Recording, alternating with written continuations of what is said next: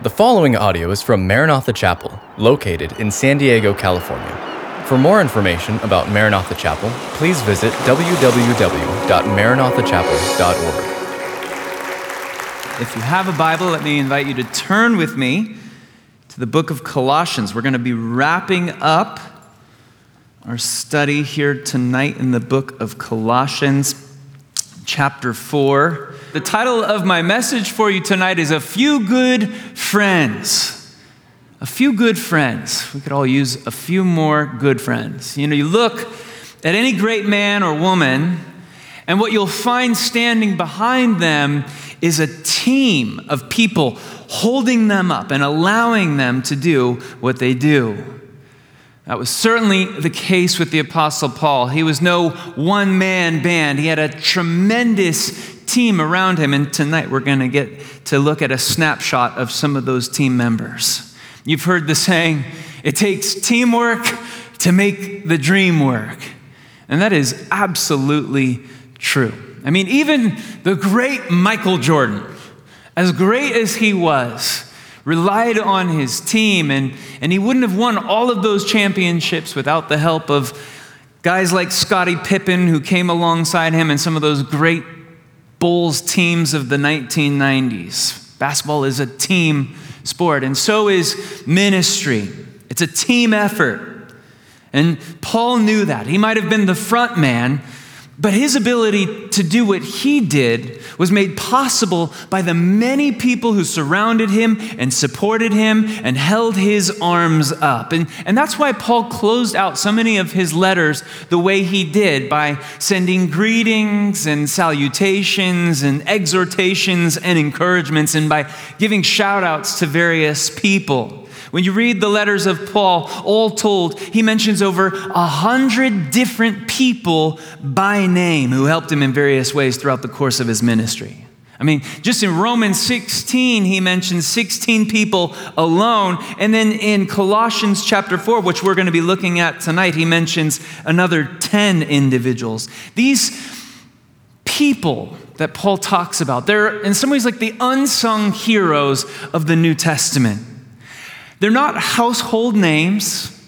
They don't have books of the Bible named after them, and yet they're famous in heaven, and each one of them played a vital role in helping Paul fulfill his God given ministry. And today, as we consider kind of this group photo, if you will, this snapshot of Paul's friends, we're, we're going to get a sense of the kinds of friends that we ought to be looking for, that we can add to our community as well. So let's go ahead and begin reading there in Colossians 4, beginning in verse 7.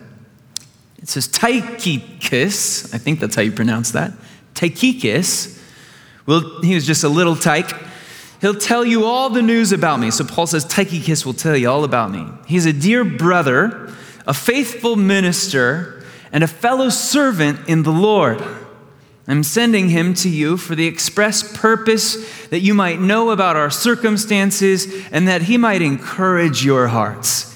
He's coming with Onesimus, our faithful and dear brother, who is one of you, and they will tell you everything that's happening here. So, here Paul tells us about two men that he was sending to them with the intent and purpose that they might bring an update about Paul and what was going on in Rome, as well as deliver the letter. And, and what we get in these two men is a snapshot of faithful friends. These guys were faithful friends.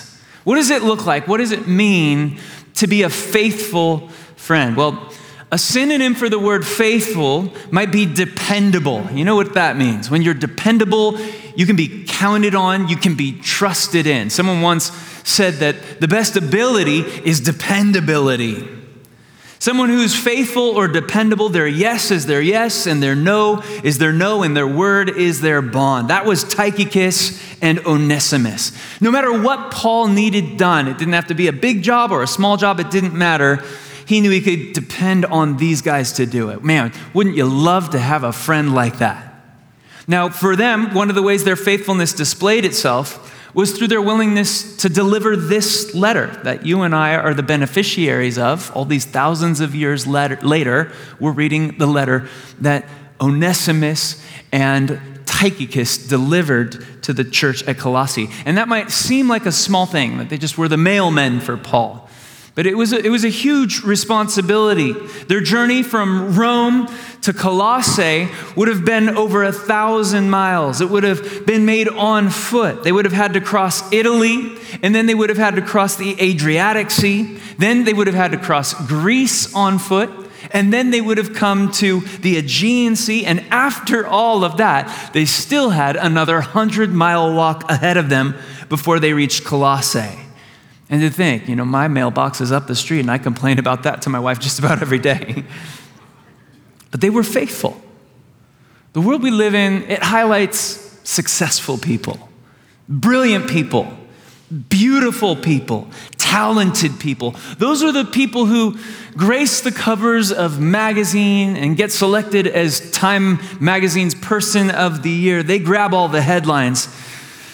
But God, He does things differently. He doesn't seem to care too much about those things. Instead, when you look at Scripture, He seems to put the highlight on those people who are faithful in their ministry and in their calling. You remember the parable of the talents, and it was those who were faithful with what they had been given and stewarded that well, that those were the ones who were rewarded. And at the end, Jesus said to them, well done, thou good and faithful servant. Those are the words all of us ought to be living to hear. That at the end of our lives, as we cross the finish line, we would hear the Lord say, Well done, good and faithful servant. You can't do better than that. I'll say one more thing on this topic. The great thing about faithfulness is when you're faithful in the small things, it opens the door for God to use you in great ways. You've heard that, right? It is faithfulness in the small tasks that opens the door for God to use you in great ways. And I can tell you that when we're looking to hire someone here on staff or over at the school, this is one of those characteristics, one of those qualities that we look for. Are they faithful? Are they, are they already involved? Are they serving? Or are they just after a title?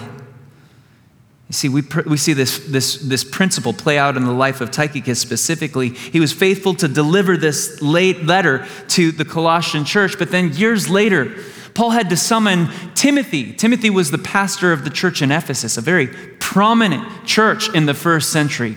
You, are familiar with the book of Ephesians. Well, Timothy pastored the church there. And Paul needed him, so he summoned him and he says, Don't worry, I'll leave your church in good hands. I'm sending Tychicus to serve them as interim pastor. So I love that. From mailman to delivering God's mail and serving as the pastor of the church in Ephesus. That was Tychicus.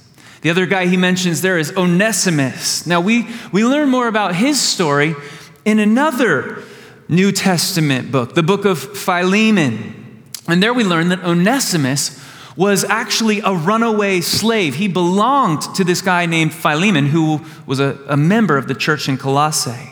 But he ran away, and on his way out from, from uh, Philemon's house, he stole some money. And in his travels, in his life on the run, Onesimus makes his way all the way to Rome, probably figuring it's a big city. There are lots of people there. I can blend in and no one will spot me, and I can just kind of disappear and blend into the crowd. But then one day, as fate would have it, Onesimus, the fugitive, meets Paul, the apostle. And Paul begins to share with him, and Onesimus gets saved. Of course, he did. Paul shared with everyone, and everyone he, he met seemed to get saved.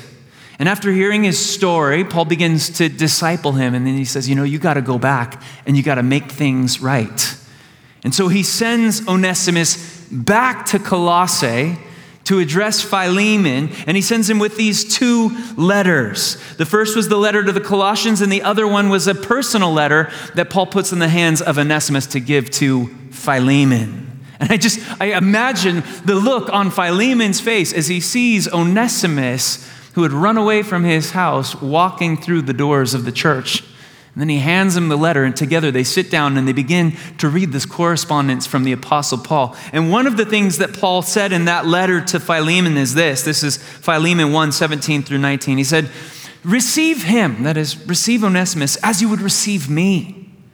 If he has done you any wrong or owes you anything, charge it to me, Paul says. I, Paul, I write this with my own hand. I'll repay it. And then he adds this I love Paul. He says, Not to mention that you owe me your very self. Isn't that great? He says, Hey, if he owes you anything, whatever he stole, I'm going to make it right. I'm going to pay for that. And by the way, I'm not even going to bring up the fact that you wouldn't even be a Christian if I hadn't shared the gospel with you. I'm, I'm above that. it's just one of those things. I love, I love the Bible.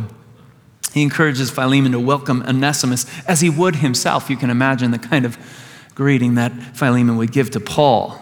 Then he says, Take all of his debts and put it to my account. That's, that's the heart of the Father. And this story is the heart of the gospel. We were all Onesimus. We were all runaway slaves. We took off from the Father's house, but Jesus paid the price for us. And whatever we owed because of our debt of sin, He said, put it to my account. And then He welcomed us into His family, no longer as slaves, but He says, now I want you to receive them, my kids, as sons and daughters. That's the gospel. Amen?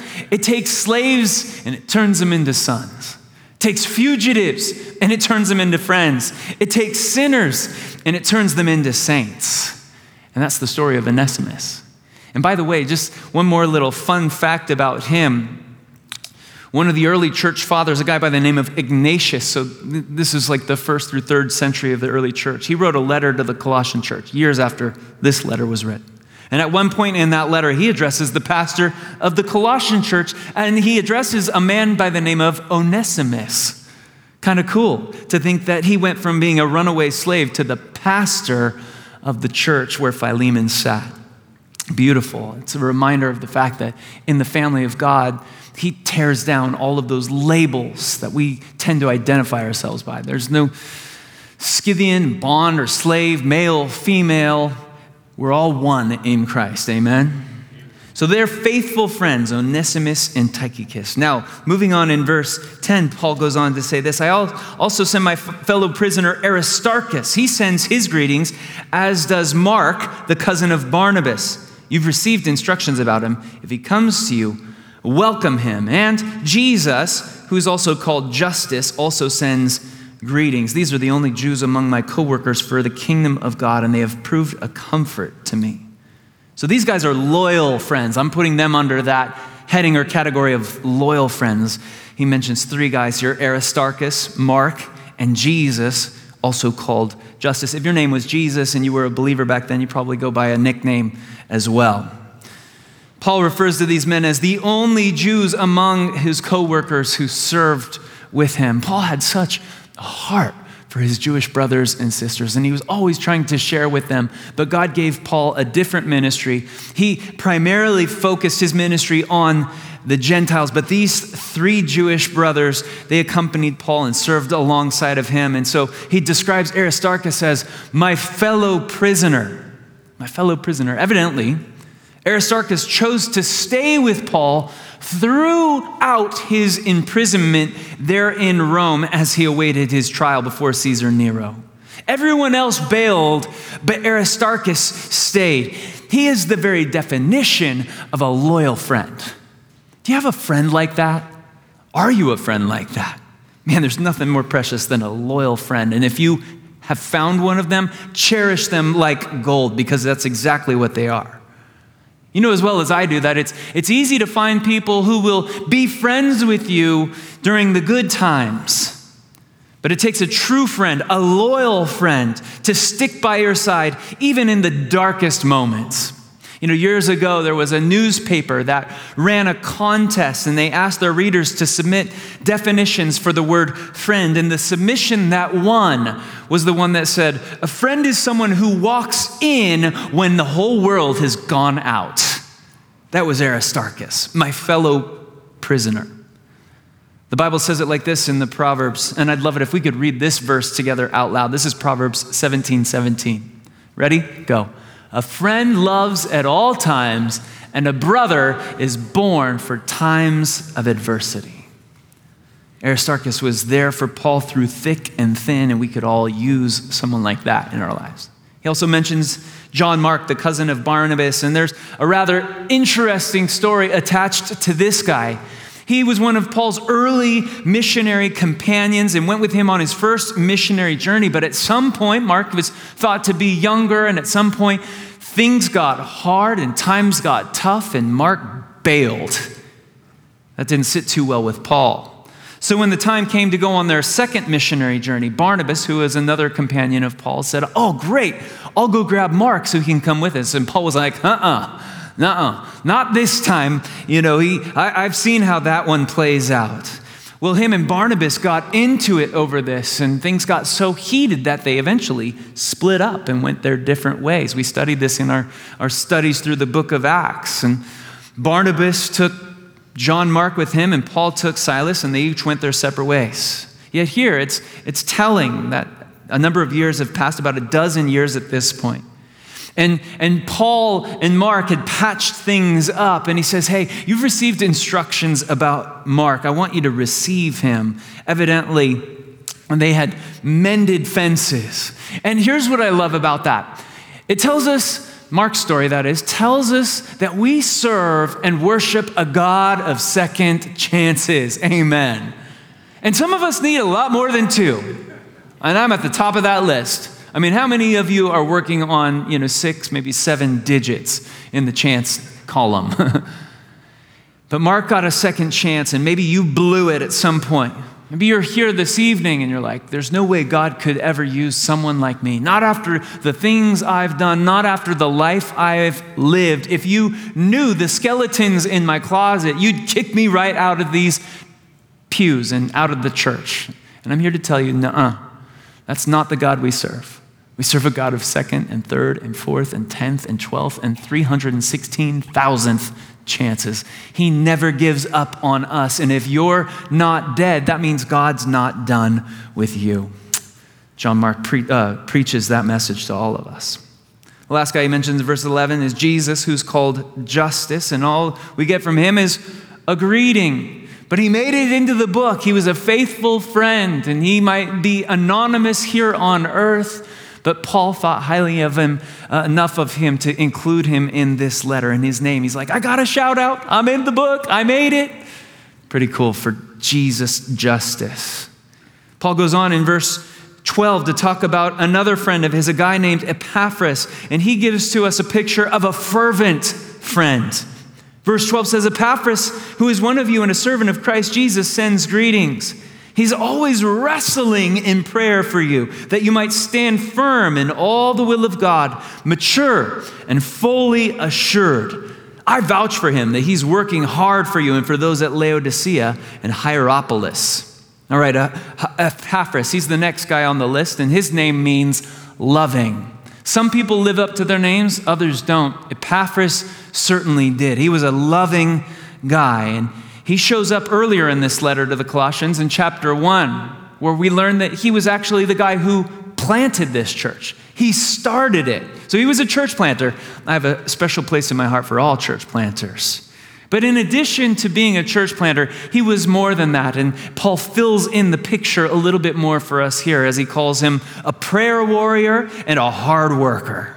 Man, these are two great qualities in anybody a prayer warrior and a hard worker. He didn't just say his prayers, he really labored in prayer for the Colossians. You know, there's a difference, right? Sometimes we just kind of go through the motions of our prayers and we can say it without even entering in or thinking about the words that we're saying. Not Epaphras. He wrestled for the Colossians in prayer. Evidently, as Paul is watching Epaphras, pray for the Colossians, he's like, the only word I can come up with is he's wrestling for you guys. Is that the word that you would use to describe your intercessory prayers? You're just, you're in labor and you're travailing and you're, you're at the, the point of sweating because you're so intense. I mean, the word that he uses there for wrestle is the same word in English that we get our word agony or agonize from. It was used in the context of athletics, and it would describe that the effort an athlete might exert as he competed in the Olympic Games. That's the kind of praying Epaphras did for the Colossian believers. It's the same actual word that gets used to describe Jesus' prayer there in the Garden of Gethsemane. On the night before his crucifixion when Jesus was there laboring and travailing in prayer and saying, Father, if it's possible, take this cup away. Nevertheless, not my will, but thy will be done. And he sweat, as it were, great drops of blood. Jesus was in agony in his prayers. And Epaphras was in agony for the people of Colossae, to see them built up, to see them edified, and to see them encouraged. Would to God that we would develop passionate, fervent prayer lives like Epaphras, where we don't just go through the motions, where we don't just say our prayers, but we engage on that level and we engage our hearts. I mean, you, you ever seen some of these Jewish Orthodox believers pray at the Western Wailing Wall? They pray like this. You ever seen that? And the reason they do that is because the scriptures tell us to pray with all of our heart, with all of our soul, with all of our mind, and with all of our strength. And so they're literally trying to live that out as they throw themselves physically into their prayers. Beautiful example. Would to God that we would cultivate that kind of prayer life. The other thing Paul tells us about Epaphras is that he was a hard worker. He worked hard and toiled for the church in Colossae, as well as the other churches in that area. And let me just say, Epaphras was a great minister, a great model for ministry. As, as minister, as your pastor, I'm, I, I'm here to report to you that we have a team of men and women who serve you in this church, and they work hard. And men like Epaphras serve as a model for us. I mean, I know some of you are out there and you're thinking, really work hard? I mean, you show up once a week, you preach for an hour. Like, I've had people tell me, like, and they, they're well meaning and they, they don't say it meanly, but they'll be like, well, what do you do like the rest of the week? and then I had somebody tell me, because they sat through multiple services and I, I preached the same message, and they're like, I realized you actually work on these messages that you give. So that's, that's it's like backhanded. Thank you. but it's not just pastors who are called to work hard, right? We want to work hard for you guys, and we do. But it's all of us who are called and should strive to be hard workers. And just a word on that trusting God should never be an excuse for laziness in the life of a believer. A lazy Christian is a poor witness. It's kind of an oxymoron moron if you think about it. I read an article in salary.com that said companies waste annually $759 billion per year on work that isn't being performed by their employees. So people, you know, wasting time online or, you know, just kind of daydreaming or showing up late and leaving early, all of that. And, and I wonder, have you ever thought of that as stealing from the company you work for? Have you ever brought it into the realm of things that matter to God? It's part of your testimony, it's part of your witness. And the person who's filled with the Spirit of God will be energized to do more and to work harder not less. Why? Because they realize that they're serving God and not just their earthly boss. St. Augustine was a, a saint from a, a, century ago, or a long time ago, rather, and he said that we should pray like everything depends on God, but work like everything depends on us. He said that a bit tongue in cheek because ultimately our work and our prayers come from God. Paul the apostle said it like this, Philippians 2:12. And again, let's read this together out loud. Work out your own salvation with fear and trembling, for it is God who works in you to will and to act in order to fulfill his good purpose. Work out what God has worked in. Does that make sense? We work out according to the strength and the power that God has worked into us to fulfill his good pleasure in our lives. One more point on, one more illustration to, about this point before we move on. Anytime I need to be reminded of what a good work ethic looks like, I just think of John Wesley. He was a, a Methodist preacher from about 100 years ago, and he was a hard worker. Just listen to this. Over the course of his more than 40 year ministry, he traveled over 250,000 miles on horseback. Why? Well, so that he could preach in different places. During that time, he preached over 40,000 sermons, wrote over 400 books, and learned over 10 languages. At 83, he retired from the ministry so that he could begin to write, but he was annoyed that he couldn't write at that age more than 15 hours a day without hurting his eyes. at 86, he was starting to slow down and he was ashamed because he couldn't preach more than twice a day. And then he really got lazy as he got older because he had an increasing tendency to lie in bed until 5:30 a.m. in the morning. What a slouch. now, I'm not recommending here that we try to keep his pace. All I'm suggesting is that we strive to be hard workers like Epaphras. He worked hard for the church, and we ought to as well. In verses 14 and 15, Paul goes on to point out two more friends. He says, Our dear friend Luke, the doctor, sends his greetings along with Demas. Give my greetings to the brothers and sisters at Laodicea and to Nympha and the church in her house. So I love just this eclectic gathering of people that Paul partnered with. You have working professionals. Luke was a doctor. You have Nympha, she's this woman. You have slaves and their masters. You have all kinds of people that were part of Paul's inner circle. Luke was a, a doctor, he was a, a professional, not a paid minister. And he went on Paul's missionary journeys with him. In addition to that, he was also a devoted friend and a great historian. Luke was the guy who went around and interviewed people like Mary, Jesus' mother, and wrote down the stories. And then he wrote the gospel according to Luke. He also wrote the book of Acts, and he was a devout and devoted friend. And then Paul also mentions this guy, Demas. Now, there's a story that goes along with him. Here he just says that Demas sends greetings. Now, he shows up a couple of other places in Scripture as well. His name, Demas, his name means popular, and that'll play into what happened to him in just a moment. His story serves as a warning to all of us. You see, in the book of Philemon, which was written just before Colossians, as I mentioned, Paul calls him a fellow worker, Demas, the fellow worker. But here he says nothing about him. He just says Demas says I. But then a couple more years pass, and in 2 Timothy, Paul mentions Demas again, and this is what he says Demas, having loved this present world, has deserted me and gone to Thessalonica, 2 Timothy 4:10. So there is this downward slide, this trajectory towards apostasy in the life of this man named Demas. He started off great serving there with Paul. You can't think of a better ministry partner, a friend, a mentor than the Apostle Paul. Yet eventually, he deserted and he went apostate. Paul tells us that Demas abandoned him. Why? Because he loved this present world. 1 John 2:15 warns us about this. Let's read this together out loud. Do not love the world or anything in the world. If anyone loves the world, the love of the Father is not in him. Don't love the world. He loved this world. Now, by the way, when Paul says that Demas loved the world, the word that he uses there for loved in the Greek, it's the Greek word agape.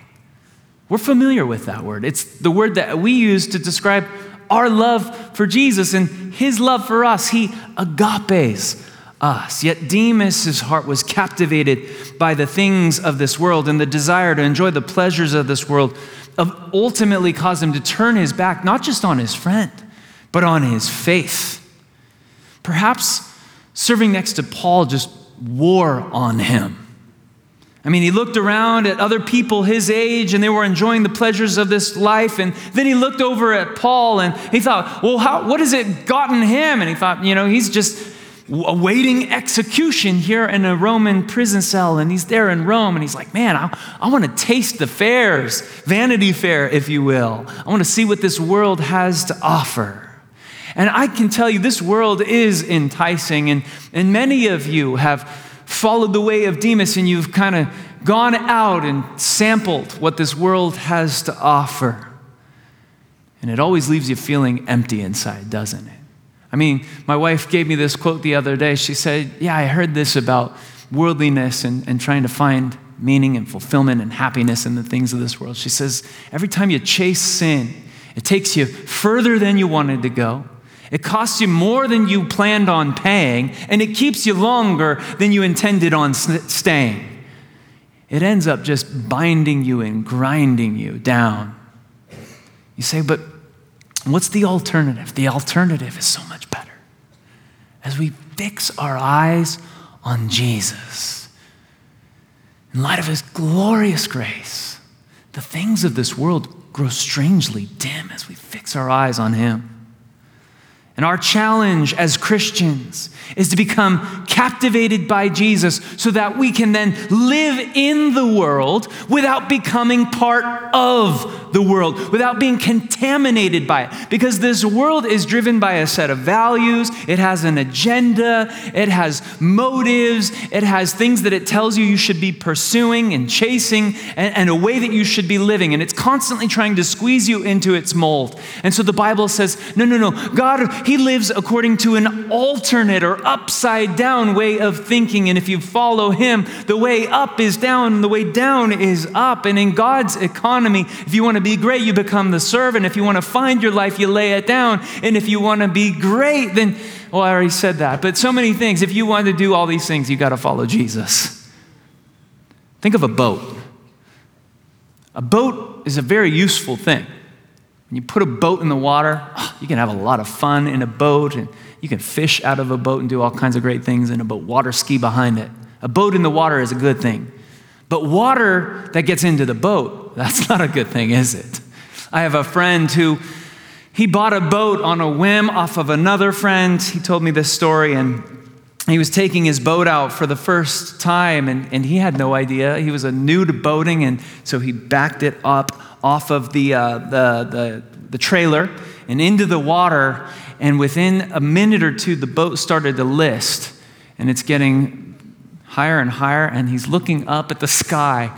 He didn't realize that the boat he had bought had a plug. And he's thinking, what? Boats have plugs? Like, what, what, what are we doing with a plug? And so he's calling his wife, honey, get back here and back the thing down. And he's trying to, you know, rev the engine to get it back onto the trailer as the boat is just sinking with all of the water. And eventually he did get it on and they salvaged the boat and were able to take it back out later. And that's a whole nother story. But I wonder if you're in your boat, have a plug that hasn't been screwed shut, and there are things from this world that are seeping in and they're weighing you down and they're threatening your journey. I don't want you to be like Demas, who was a derelict friend. I want you to be a devoted friend, a faithful friend, a loyal friend. I want you to finish strong. Let's look at verse 17 and we'll finish with this. Tell Archippus, Paul says, see to it that you complete the ministry that you've received from the Lord. Standing in stark contrast to Demas, we have this guy named Archippus. The only other time he shows up in Scripture is in the book of Philemon. And there, Paul refers to him as a fellow soldier. And so, Paul addresses him in that same vein here as he tells him to complete the ministry that he received from the Lord. You think about that picture of a soldier and what a soldier is called to do. Every soldier's main responsibility is to complete the mission that they received from their commanding officer. And so Paul writes specifically to Archippus. And he tells him, You received a mission. You received it directly from the Lord. We're not told the scope of his ministry or what it entailed. All we're told is that he had a ministry that he'd received from the Lord. And, and, and Paul, as more of a senior officer in the Lord's army, is, is calling him to attention and he's exhorting him to complete that mission.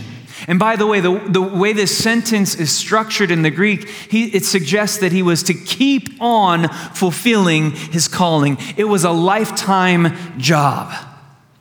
For whatever reason, Paul felt compelled in his spirit to encourage Archippus to keep going. Who knows? Maybe he was discouraged about the journey, about what he was seeing in terms of results. And I don't know, the people don't seem like they're following along, and I'm not getting a lot of traction or a lot of buy in, or maybe he had hesitancy about following through on the task God had given to him. Maybe he didn't feel worthy. Maybe he had fear, insecurity in his own heart. Who am I to minister in this capacity to these people in this way. Or maybe he was afraid about what it would cost him. Certainly at this time, to preach the gospel came with a price tag. You might get thrown in prison like Paul, or you might even lose your life. And so there was a high cost to entering the ministry. And so Paul calls him to attention and he says, You're being pulled in a million different directions, but my exhortation to you is this I want you to see to it that you complete, that you fulfill, that you finished, that you cross the finish line with regards to your ministry. And let me just give you that same exhortation as we wrap things up this evening. You too have received a ministry from the Lord but we too become discouraged. And I don't know, I just, I had this sense during worship. I feel like it was from the Lord that there are some people in here who have heavy hearts. And you're just, you're barely keeping it together. You're here, but you're hanging on by a thread, you know? Just like one of those cat posters, hang in there, you know? That's what you feel like. And so, my encouragement to you this evening, those of you who want to throw in the towel, is to see it through. Complete your ministry. Now, at this point, some of you are thinking, that's great for a guy like Archippus, but I'm not in the ministry. Well, hold on, not so fast.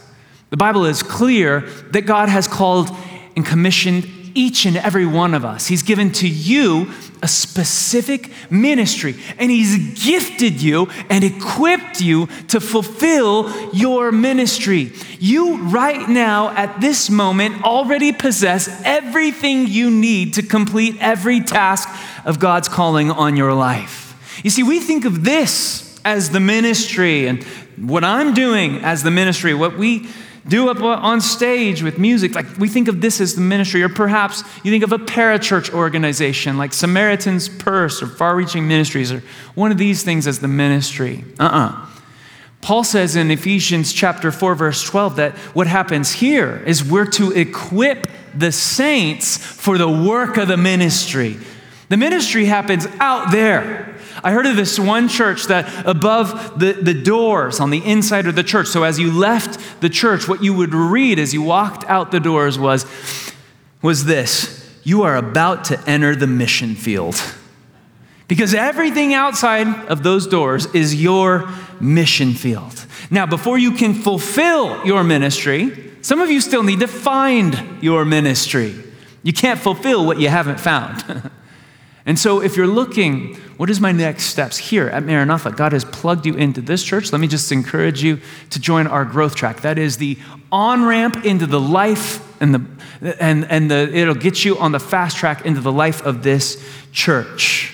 There you'll be equipped, you'll learn your gifts, and you'll you'll get, be given opportunities to step up and to start serving.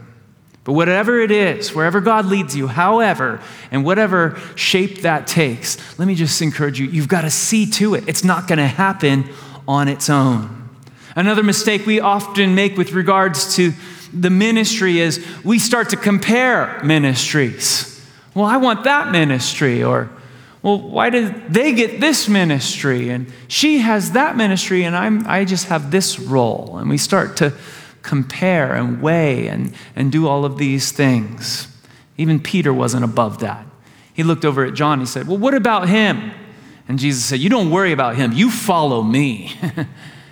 and so, too, Paul would say, Archippus, see, see to it that you complete your ministry. You have a unique ministry. It's going to look specific to you. Carry it out. Live in such a way that at the end of your life, you can cross the finish line and you'll hear Jesus say, Well done, good and faithful servant. Now, we've spent a good amount of time tonight looking at this snapshot of you, if you will, of Paul's friends. And as you look at that list, these are the characteristics, the qualities that you ought to look for in a friend. You say, I don't have any friends that would find their way onto that list. Maybe Demas, but outside of him, I don't know.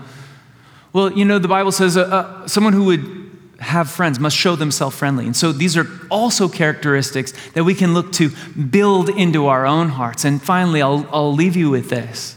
The Bible talks about a friend who sticks closer than a brother. His name is Jesus. And he embodies every one of these characteristics perfectly. And He's here. So if you're lonely tonight, Jesus wants to befriend you. He wants to walk through life with you. He wants to help you fulfill the calling of God on your life. Let's go ahead and bow our heads in a word of prayer. Thank you, Lord, for this time that we've had to, to look at these, these little vignettes, snapshots. It's different people, Lord, that you sprinkled like salt into the life of the Apostle Paul. And, I just, I want to say thank you, Lord, for the incredible team that we have been blessed with here at Maranatha Chapel. Incredible servants. From the top to the bottom, every person here is someone that is so treasured and so valuable, and we thank you for them, Lord. And beyond that, as I look at this crowd and I think of the potential in this room, Lord, for change, for kingdom advancement. There is ministry in this room. I pray that you would uncork it. I pray that you would release it.